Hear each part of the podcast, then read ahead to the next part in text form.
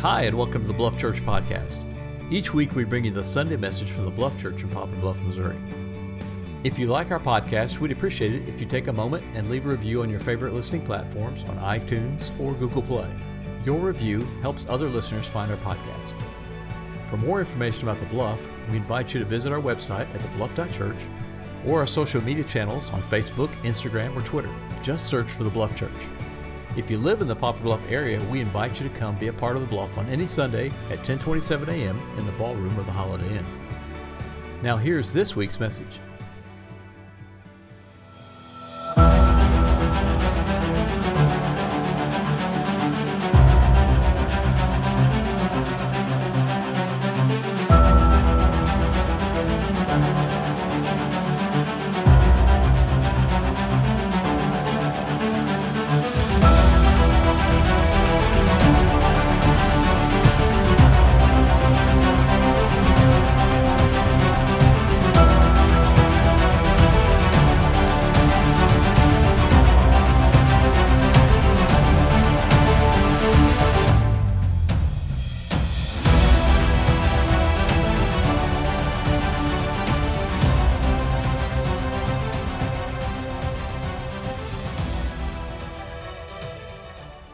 Well, good morning. For those of you who don't know who I am, my name is Mason Powell. I am the teaching co pastor here. And if you're a guest this morning, I am both thrilled and honored that you have decided this morning to be part of the bluff, to be what's part of going on around here. And for the rest of you who have been attending for the past several weeks, let me express my deep appreciation and gratitude and thankfulness for all of you who have given us warm gifts, baked goods, all the gift cards and stuff like that, as me and my wife are in this process of transitioning here and moving here, and we could not be more touched by that. So thank you very much. At the same time, before we go any further, let's take a minute and let's give a round of applause to our media team. Yeah. I'll be honest, I would be filled with so much anxiety to be doing what they're doing. With behind the screen over there with all the flashing lights and buttons, I would be having a panic attack. That is something I could not do. I'm a bit of a dinosaur when it comes to technology. Well, before we actually get into the text and the message this morning, uh, we're going to do a little bit of spontaneous thing right here. Um, about a few hours ago, I heard the news about all the, the shootings that has happened um, yesterday and this morning. And, and I think what we need to do is just take a minute and let's just calm our hearts and, and let's just pray together real fast. So if you would, please bow your heads and I'll pray. Father, my heart is so heavy this morning with the thought that has happened, that this, this tragedy has happened. It is not the way you designed this world. It is not the way you want things to go, and, and yet we still continue to do these things to each other. But your kingdom is coming, Father. And this is just a reminder to us in some ways that the work is not finished, that there is still a world out there that needs to know you and what you've done and the new life you have. And so, Father, please help us to be reminded of that. Help us to be useful in that regard as our hearts go out to the families who are suffering right now. We, we lament with them, Father, that this is not the way things were supposed to be. We ask that you might be present not only this morning, but especially with those families who are suffering.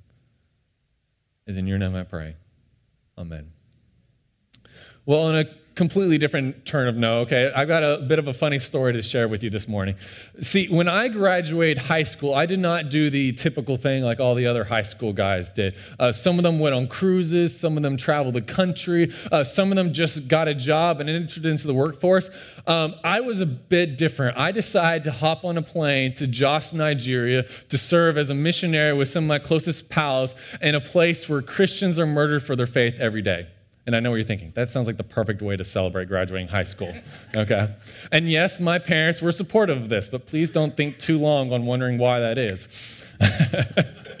so when I say we, I mean it was me, a junior in high school, a sophomore in high school, and an eighth grader who went and did this. Yeah.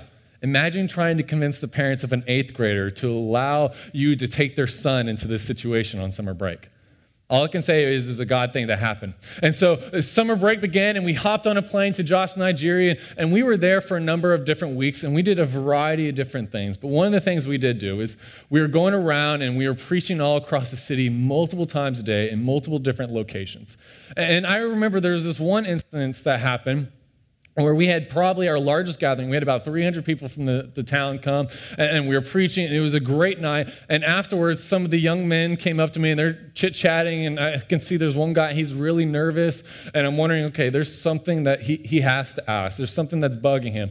And so I asked him, hey, what's wrong? And he immediately blurts out, how are you allowed to preach? Now, I kind of expected this a little bit. I was like, okay, I'm an 18 year old. I'm here in this new country. I'm serving as a missionary. And I've got, uh, I'm the oldest on our team out of all of us. And so there's a little bit of hesitation of, you know, why are you allowed to preach? And so I go through my rehearsed answer, and he's like, he's shaking his head, no, no, no, no. Why are you allowed to preach when you're a prostitute? yep, that's right. They thought I was a prostitute. Apparently, in Dirt Town, for a guy to spike up his hair like I do is a public sign that you're a prostitute on the clock. yeah, laugh it up, Christians. I had been there for about a week and a half by this point. And yes, looking back, it did explain a lot of the strange comments and conversation topics I had. All right. I was mortified when I found out. I was sitting there thinking, uh, oh, great, this is their perception of me, and, and, how confusing that must be when I'm here preaching one thing, and yet they're, they're thinking I'm something different. And yes, for the rest of the time I was there, I was constantly brushing my hair down, okay? But I did not realize it until it was brought to my attention that my reputation was a bit tarnished. Have you ever had those moments? Hopefully, not someone thinking you're a prostitute in which case we need to have another conversation after this. no, I'm talking about someone thinking that you're something when you're not that. Maybe it comes from uh, parents who just have too high of expectations upon you and you feel like you can't reach it, and so you always feel like you're failing them. Or maybe it's the other way around where you have kids and, and they're off, they're being wild and rebellious right now, and, and you feel like that is tarnishing your reputation as a parent. Or maybe it comes from a different way. Maybe it's a reputation that you actually earned. Maybe it's a reason why you've changed towns or, or changed your jobs or even changed your church because you're trying to move yourself from a, a shame and a gr- regret that's from another area that haunts you. And while it is easy to be here and singing and smiling, there's a part of you that sits there and wonders if anyone knew what was going on in your life or the experiences that you've gone through, they would not love you they would not want you here. I think many of us wrestle with the reputation that we're trying to leave behind, but I think all of us wrestle with the outcome of this reputation, which is thinking that we are beyond the bounds of love. Last week, we, talked about John chapter 3 and the possibility of changing who we are, but the question that has to come out of that is Is there a point where we are beyond the boundaries of love? Is there a point where we are just unlovable, where there's just no more hope for us? And see, that's what our reputation can sometimes make us feel. It can make us feel alone and alienated and abandoned by everyone else. And this is kind of the feeling of our world nowadays. We live in this, if you look at the news, no matter what news you follow, you're gonna see this message of us versus them. And it's easy to get this feeling like we're being oppressed. It's easy to get this feeling that everyone's against us. And it's easy to take that feeling and point it towards God and think God doesn't love us, God doesn't care about us, God isn't interested in who we are because of some past experience in our life whether it was something that we did or we were simply a part of. But what if it's not true? What if Jesus has something else to say about that? Well, thankfully, he does. And we find that in our text that we're going to be looking at this morning, which is John chapter 4. So if you have a Bible, and I do encourage you to bring your Bible or use an app, which I'm putting a lot of trust in you if you're going to pull up your phone, okay? Uh, use your app. I want you to see that everything I'm going to be pulling from the text this morning is coming directly from the text. This is not Mason talking, that this is something which God is, I, I think, laid on my heart for us to talk about this morning. In John chapter 4, like I said, we're, well, first off, if you're a guest here, let me go and say I'm honored and glad that you're here. And if you're a guest, I would love to meet with you afterwards, or you can meet us at the hub afterwards, and we got a gift for you. But for those, let me go ahead and explain. We're working our way through John's gospel. And our goal is not simply just to see that Jesus is God, which is the classic thing that everyone does. They want to see, hey, is he God or not? Our goal is to show us what does God do when he comes back into our world, particularly when he steps into these tough and vulnerable and raw spaces of humanity and how he interacts with them. Which is why this morning we're going to talk about those raw spaces of rejection and alienation and marginalization and how God stepped into those spaces to really answer this question of are we beyond being loved? And so if you have your Bible, and it's going to be on the screen if you don't have one, I encourage you to follow along with me. We're going to be starting at verse 1, which reads Now, when Jesus learned that the Pharisees had heard that Jesus was making and baptizing more disciples than John, although Jesus himself did not baptize, but only his disciples, he left Judea and departed again for Galilee. And he had to pass through Samaria. So he came to a town of Samaria called Sychar, near the field that Jacob had given to his son Joseph. Jacob's well was there, so Jesus, wearied as he was from his journey, was sitting beside the well. It was about the sixth hour. Now, this is early on in Jesus' ministry, and something you have to understand is this is a time of tyranny and rebellion and oppression, okay? And all this oppression and tyranny is coming from the hands of Rome. And the outcome of this is that there are these individuals, who, rebels, who are rising up, who are causing great movements, and great pe- all this great amount of people are following them, and they're leading these revolts against Rome. And it always ends in a bloody massacre because you cannot stand against the might of Rome. And these individuals, believe it or not, were calling themselves messiahs. Now, that should be a little bit of an alarming flag for you because uh, you might be asking, well, isn't Jesus the Messiah? Well, yes, he is, but he was not the only person claiming to be the Messiah. And now, when I say Messiah, I mean this promised king from the Old Testament, this, this individual who's going to defeat the enemies of God and is going to establish this kingdom that was never going to end. And so that there were all these individuals who kept thinking Rome is the greatest enemy, and so we have to lead a revolt against Rome. And so there's all these people who are calling themselves messiahs who are rising up against Rome, but Rome was always stopping it. And what happened after every single time was the new laws and the new oppression just got worse. And so there's this situation where the Pharisees are actually getting involved. Now, remember last week we talked a little bit about the Pharisees, that they believed that God's kingdom was coming, that these were oftentimes the heroes of their day before Jesus showed up.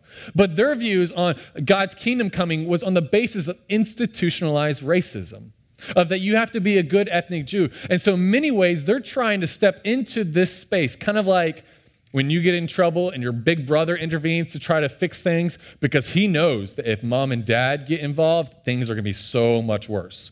And so that's kind of what the Pharisees are doing in this situation. And to join a movement of that day, you were baptized into it. And so that's why there's this drama the fact that Jesus is baptizing all these people. Well, not him, but his disciples are baptizing all these people into this movement. The assumption was he was like all the other messiahs, that he was just here to lead another revolt against Rome, which is why the Pharisees were adamant of trying to stop him in many ways. Not only because they're trying to protect the people from an outcome of Rome getting involved that they had seen countless times, but it's also because they had this partnership with Rome, kind of like I scratch your back, you scratch my kind of back kind of situation going on here. And so Jesus is being associated in this. His reputation is being tarnished that he's one of these rebels, that he's one of these who's trying to lead this revolt against Rome. But what people did not understand was that he was actually leading a revolt against the forces of darkness and sin and corruption that were behind Rome. And so Jesus is forced with this tarnished reputation, is forced to leave the area and to move. And you have to understand a little bit about the travel situation in Israel. Israel is a very tiny country. It's only about 120 miles long. Okay, you can travel there in an afternoon from one end to the next. Okay, very tiny country, about the size of New Jersey. And in this day and age, in the first century world, it's split between three different sections or three different states. In the north, you have Galilee, where Jesus grew up and he did the, the majority of his ministry. In the south, you have Judea, which is the desert parts, where it's all Jerusalem and all the famous people are coming, or everyone's talking about, and that sort of deal. But in between, is this place called Samaria. Now, a good Jew, if traveling from Galilee to Judea or vice versa, would avoid Samaria. They would actually go into another country just to avoid going through Samaria. It's like if you're a die-hard Cardinals fan, you're probably going to avoid Cubs territory, all right? That's the tension, and here's why. The Samaritans and the Jews used to be one people. They used to be known as the Israelites centuries before this. And then there's this little bit of drama that happens in the Old Testament. They sort of have a civil war, and they, are kind of known as two different kingdoms, but they're still known as the Israelites. Well, there's the northern kingdom and there's the southern kingdom. And there comes a day where there's this empire known as Assyria, which invades the northern kingdom, takes people captive, takes them slavery, and moves them out of their land. And this people group, this, these Israelites, are, are being oppressed to such a degree that they think the only way this is going to be easier, the only way we're going to get out of this is if we blend ourselves with this group of people who have made us captives. So they start marrying with their captors and they start blending their traditions. And what was once known as one people has now suddenly become something different. They become known as the Samaritans, these individuals who not only worship God, but they also worship other deities like Zeus. And they have these customs that are shared with the Jews, but they're also some customs from other people. So it makes no wonder that the Jews, who are facing their own exile from the hands of the Babylonians that lead to the Persians and the Greeks and now the Romans, and they're being oppressed and they're being in slavery and all, how they're keeping their ethnic identity they're not marrying with the other people. They're not blending the religions. They're staying ethnically pure. It makes no wonder why they would look at the Samaritans like abominations. In fact, there were many times where uh, they hated the Samaritans more than they hated the Romans because they understood why the Romans are oppressing them because they're an outside enemy. But this was a people group who were once with them, who were once united with them, and now they've become something different. You see, this is a hate that was extreme to the point that it was far more severe of institutionalized racism than what we've seen in our own country in the civil rights movement or the Civil War. These people hate each other. They oftentimes had wars with each other. So, why is there this language here that says that Jesus had to go through Samaria when every other Jew would avoid this land? Well, here's the thing there is no gospel without racial reconciliation. You see, the gospel is all about how there is no Jew, no Greek, no educated, no uneducated, no poor, no rich. It is all about God bringing restoration to all things, unity to all things. And so, if you're sitting here thinking, man, that upsets me, then maybe you need to ask yourself some serious questions. Because if you do not see that there's honestly racial reconciliation that is crucial to the gospel, then you do not understand the New Testament and the gospel. And I'll stand by that. Because if your view of Christianity alienates anybody, marginalizes anybody, makes anyone feel like they are less than you based on how they look, where they come from, or their background, then you don't understand the work of Jesus. So it's in this space where if God truly did want to save the whole world, if he truly did love the whole world, he had to step into this dark arena of racism, of prejudice, of hate. So he had to go into Samaria. And he had to come to this well. And he sends his disciples away so that he's alone and vulnerable on a hot day where he's tired and thirsty, all because he knew of this one woman who was going to be coming to the text in a minute, who so desperately needed someone who understood her. Which makes us jump to verse 7, which reads, a woman from Samaria came to draw water. And Jesus said to her, Give me a drink. For his disciples had gone away into the city to buy food. And the Samaritan woman said to him, How is that you, a Jew, ask for a drink from me, a woman of Samaria? For Jews have no dealings with Samaritans. Now, I've already addressed the the issue of institutionalized racism that's playing out in this scene, but I also need to talk about this other custom which Jesus is breaking all the rules about. You see, women in that day and age, to come to the well by themselves in the middle of the day is something very strange. And here's why. Women in that day and age, if they were to come to the well to get water, would come either early in the morning or late in the evening when it's nice and cool outside, and they would come in packs. And the reason being is, well, two reasons. One, it's a social gathering, okay? It's a whole bunch of women who want to be together, who want to talk about their husbands and their kids and all that and what's going on in the community, okay? But it's also for the matter of security because this is a place outside of town. So you're coming, you want to come with other people because there might be wild animals, there might be some enemies out there. And so this is a matter of security. But here's this woman. She is coming in the middle of the day, at the hottest point of the day. And she's coming alone. She doesn't have anybody with her. She is a vulnerable, she is helpless. And there could be the argument of maybe she's coming because it's out of necessity. Maybe she just really needs some water and just had to run back there. And that's certainly a valid argument, except for what we will see in a little bit in the rest of the text that shows us that this woman is coming because she's trying to avoid everyone else. She's coming because she wants to avoid the gossip, the snickers, those looks behind her back those hateful remarks that she gets from everyone else. And so she has planned out her day to avoid certain people, even if it means that she's alone and vulnerable. Because here she is, and this turmoil of her life, she is coming because she is just hoping for one moment of peace in the craziness of her day where she can avoid all the people who make her feel so hurt and feel so much pain. And imagine her surprise when sitting at the well is a Jew their enemy.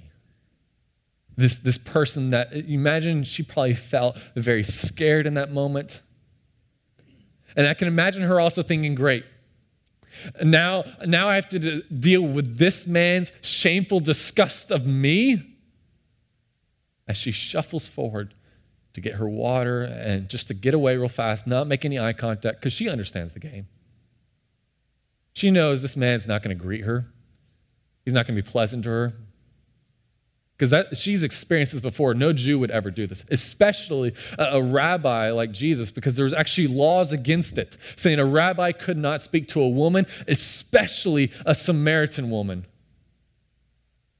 But Jesus likes breaking the rules, especially when it comes to showing love to someone. He's willing to break the rules, uh, which is rather unique because he doesn't just simply say hello or how's it going. No, he immediately looks at her and says, Can you get me a drink? Which is incredibly shocking because he is admitting, I'm in need and only you can help me, which a Jew would never admit to a Samaritan. And so here he is, he's admitting his need. And I imagine the woman, she's a bit surprised, which we get that in our text, but if you understand the Greek language and what's going on here, there's an element of sassiness and sarcasm in her voice, as if she's saying, Of course, we Samaritans are the dirt under your feet until you need something from us. And instead of replying to her bitterness with more bitterness, here's how Jesus replies. Verse 10 He says, If you knew the gift of God and who it is that is saying to you, Give me a drink, you would have asked him, and he would have given you living water. Now, obviously, this is confusing the woman as she sees Jesus without anything to pull up water from. And so the assumption is, is this guy is insulting my heritage. Because remember, if you were paying attention in the first few verses, this is a very special location. This is a well which Jacob, the Jacob from the Old Testament, from the book of Genesis, he established this well, which means he would have established this town. And so here she's sitting there thinking, like every other Jew would have responded of insulting her heritage, she's thinking that Jesus is doing the exact same thing. And so she responds to him with a little bit more sarcasm when she says in verse 11, Sir, you have nothing to draw water with the well is deep. Where do you get that living water?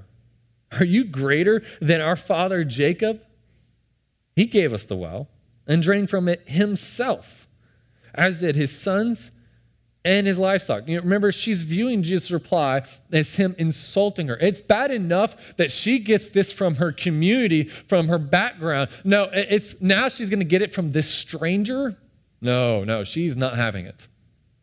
And so here's the truth she is so broken and damaged that she came and see that Jesus is just interested in getting to know her and to have a conversation with her. Because that's how broken people are. They are quick to push people away and oftentimes fail to see when someone is just actually trying to be kind to them and trying to be nice to them. There's a lot of broken people in this world. And so Jesus, once again, he doesn't reply with bitterness. No, no, here's how he replies in verse 13. He says, Everyone who drinks of this water will be thirsty again. Well, whoever drinks of the water that I will give him will never be thirsty again.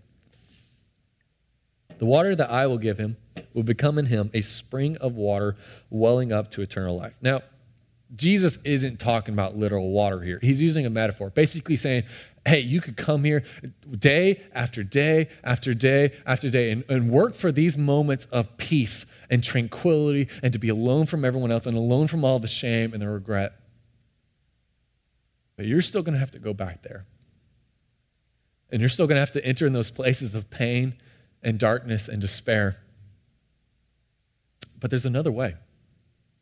And it's what Jesus is offering her, saying, Look, this I have the gift of new life to give to you. And that's what he's trying to offer to her. And it's her choice whether to take it or not. But you know what's rather unique about this is that it doesn't only meet all her needs of, for forgiveness, for acceptance, for redemption. No, no, this is something that would bubble out of her and it would affect those around her. That this is not just a gift for her, but this is a gift for other people. And I don't think she understood that Jesus is talking in metaphors because she immediately asked in verse 15, Sir, give me this water so that I will not be thirsty or have to come here to draw water. Now, she doesn't understand that Jesus is talking in metaphors, but she understands enough that, okay, if this guy is being serious, then, let's test this, okay? Let's see how serious he is. And so Jesus immediately changes the tactic and goes right for the gut right here when he asks in verse 16, or when he says, Go call your husband and come here. The awkwardness is on the table. Basically, he's saying, hey, let's talk about why you're here alone. Let's talk about why you're hiding out from everybody else and why you feel so shame and regret and despair in your life. Let's talk about that. And so there's this situation for this woman that she could either reveal just a portion of her life or, or she can just try to lie. And so she jumps in. In verse 17, the woman answered, I have no husband, as if that would just settle the matter at all. But Jesus immediately locks in on that. He says to her, You were right in saying, I have no husband. For you have had five husbands, and the one you now have is not your husband. What you have said is true. See, this woman, she tried to only reveal a portion of her shame, just to crack the door three inches. But Jesus kicks down the door. He exposes all of her shame. And this is a very uncomfortable moment as her entire life story is fully known by this stranger and is fully in the open. And yet there's this, this wonder, this, uh, this feeling that this woman was probably amazed that not only does he know everything, but yet he is still, he's still sitting here. And he's still talking to me. He still seems to be interested in me. He's not running in shame like everyone else. He's not insulting me. No, he actually seems to be interested in me. And this scares the woman because she immediately tries to change the conversation. In verse 19, she says, uh, Sir, I perceive that you are a prophet.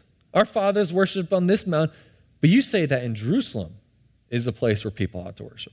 So notice in the uncomfortable exposure of her life story, what she does is she's putting up these walls between her and Jesus. This is just some, uh, throwing up some theological and political debate. It really doesn't matter. She's just basically saying, hey, Jesus, don't you know where you are? You shouldn't be speaking to me. You shouldn't be interested in me. Don't you know my past story? And, and yet this is who you are. It is merely her trying to push back Jesus, to create hoops that he has to jump through, all to protect herself because she's played this game before. She's expecting to be filled with shame and to be dumped with all this pain and misery and people looking at her with disgust. So, this is strange. This is just a wall that she's thrown up to because this is what broken people do. They throw up walls as soon as it gets vulnerable with Jesus or anybody because they don't want to feel hurt again. And so Jesus plays a little bit long with her, her statement. He says in verse 21, he starts out by saying, Woman. Now, remember about two weeks ago, I talked about this Greek word used for woman here is not a derogative, insulting term like we use in our day and age. This is a woman of, or a word of incredible respect, of admiration, of honor, which is amazing when he has just revealed that he knows all her shame and secrets, that he's still responding to her like this when no one else does. And he says, Woman, Believe me, the hour is coming when neither on this mount nor in Jerusalem will you worship the Father. You worship what you do not know. We worship what we know, for salvation is from the Jews. But the hour is coming and is now here when the true worshipers will worship the Father in spirit and truth. For the Father is seeking such people to worship him. God is spirit, and those who worship him must worship in spirit and truth. Basically, what Jesus is saying is that this institutionalized racism that is dividing the Jews and Samaritans, it's ending. Because God is working to bring two people and make them into one. Of take what was the fruition of sin, which sin always leads to separating people. And here was God saying he is working in the midst of that to cleanse that to restore what was lost and broken so that worship is no longer about what separates us or what limitations we have. Worship becomes about worshiping in spirit and truth. And to worship in spirit and truth means to deal openly and honestly with God. Of the willingness to be vulnerable before Him, to say, These are the dark areas of my life. Jesus, please come and dwell in them. Because I can't fix this. And so this is stirring some questions in the woman's mind because if Jesus is proposing that the kingdom is coming and that it's changing everything she's ever known, then there has to be this question of, well, who is the king? In the past few weeks, we've been talking about this Jesus who's bringing in this kingdom, who's talking about this kingdom coming into our midst, but, but who is the king? So, which is why she asks, verse 25, I know that Messiah is coming, he who is called Christ. When he comes, he will tell us all things. And you see, she's testing the water. She's a little bit suspicious. This guy, he's wise, he's smart, but he also knows everything about my life, all the secrets I've been keeping. And she, in her life of shame and regret and misery, has had this one hope that maybe things will change. That maybe this is not all that there is out there, that maybe there's going to come a day and age for this is just going to be a matter of her past and that she would have a new beginning. And so this is what she's presenting to Jesus of saying, Are you that one who's going to do that for us? Which is why in verse 26, Jesus says, I who speak to you am he. This is the first time that Jesus openly admits who he is. Remember, this is a world where everyone's fighting over who is the Messiah. And here Jesus says, for the first time, he has openly admitted who he is. And imagine the surprise where here is this king that has been promised he's going to restore all things. And yet he's taken the time to have an intimate and private conversation with a woman who feels like no one cares about her. No one notices her, no one loves her, and yet here he is. He's showering her with love and attention and affection. And her response is to run off and go tell her community. I don't think she fully understood that he was also God because if she did, she might have fallen on her knees and worshiped him. But instead, she goes back to her community, back to the people who hated her, who made her feel so little and so much pain. And she goes and tells them, Hey, I just met this stranger who showed me love and compassion. Come and meet him too which is remarkable because every other time that Jesus reveals who he is, he always follows it up by saying, Hey, don't tell people any, just yet. Wait until after I've died and risen again. But in this moment, for this woman who had no voice, no rights in her community, where everyone hated her, Jesus does not tell her to be silent, but lets her go and to spread the word of who she or who he is and what he has done in her life. And the response that happens well, when we jump down to verse 39, we see it says, Many Samaritans from that town believed in him because of the woman's testimony. He told me all that I ever did. So when the Samaritans came to him, they asked him to stay with them, and he stayed there two days, which is remarkable because remember, these are two people who are enemies, and yet they're coming to Jesus saying, Please stay with us.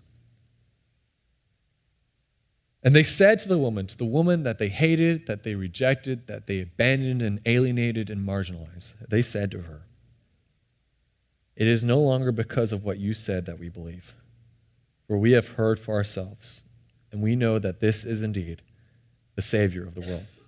Because Jesus entered into her life and transformed it and showed love and light in those areas of darkness in her life that she kept secret, that she hid from everyone else not only was her life transformed, but so was everyone else's in this community who came to know Jesus as the Savior. And you know what that means for us today? It means this You are never beyond bounds of the love of Jesus. Let me say that again. You are never beyond the bounds of the love Jesus. People are going to say differently. People are going to criticize you. They're going to judge you. They're going to shame you. They're going to belittle you. And you might walk away from those moments thinking that they're right. You know what? Here's the real shame. This happens even in the church. I have friends and family members and acquaintances who want nothing to do with church or Christians because some church or Christians made them feel so hurt, made them feel alienated, abandoned, and alone. And every time I hear these stories, which are becoming more and more common, all I can ever think of is I'm so sorry no one ever told you about Jesus. Because he's not like that. He doesn't shame, he doesn't regret, he doesn't reject, he doesn't marginalize or alienate. No, he loves and he saves. And beyond my feeble words can describe, he has gone to such lengths and bounds to create a family that he is inviting everyone to be part of.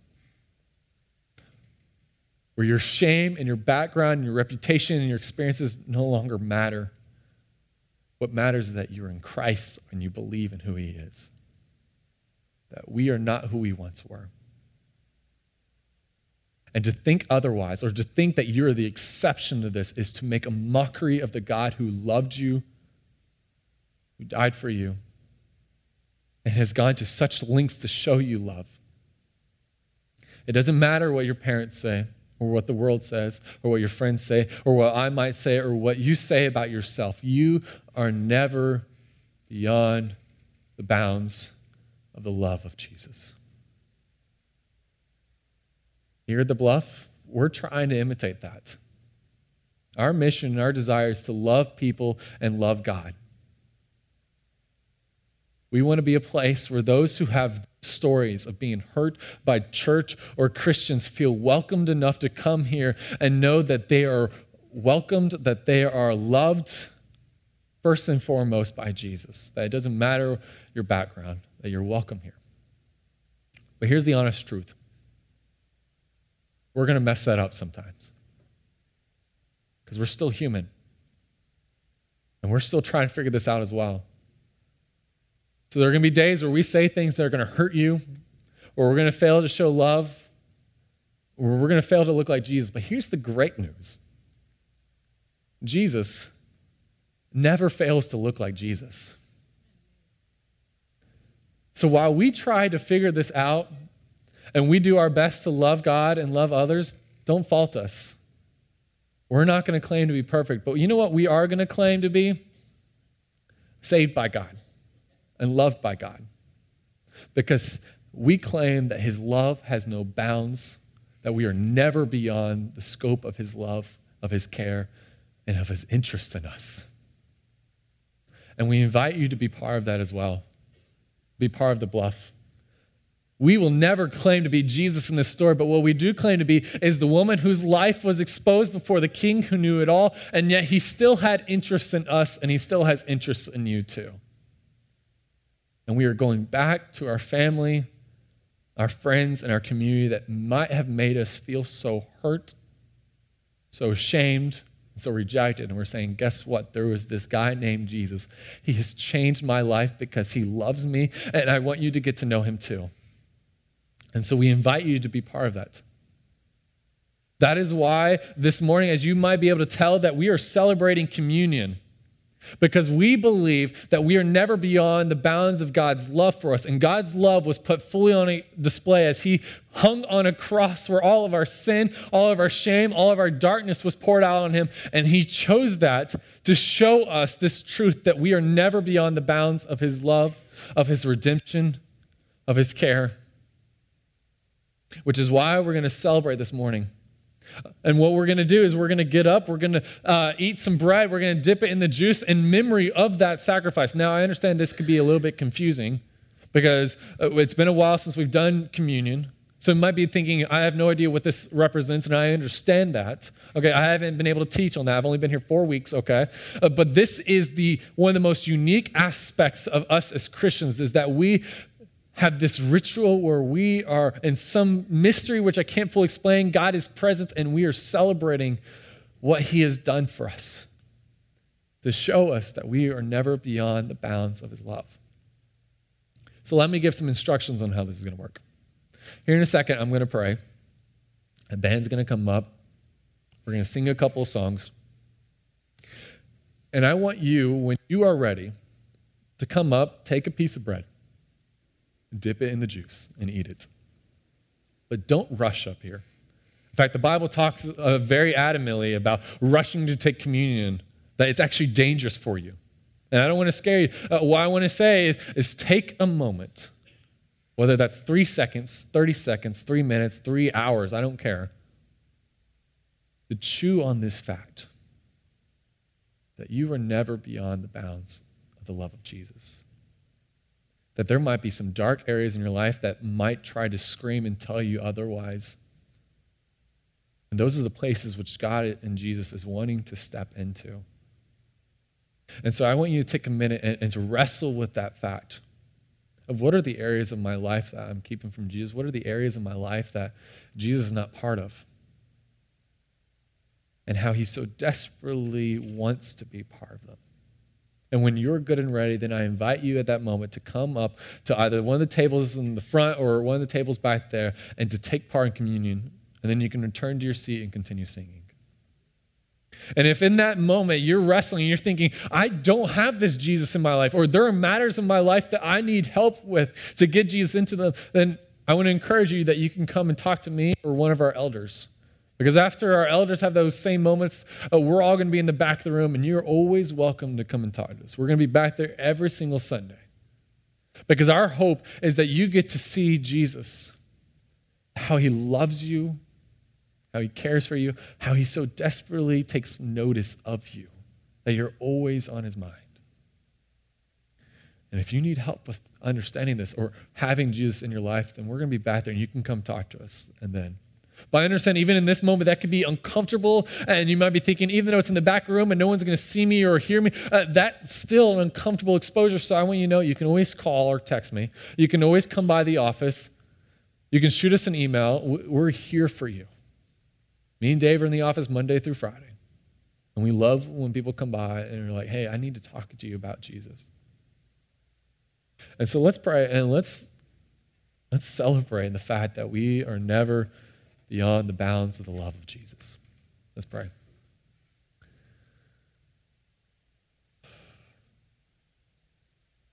Father, you are so good beyond what feeble words I can describe.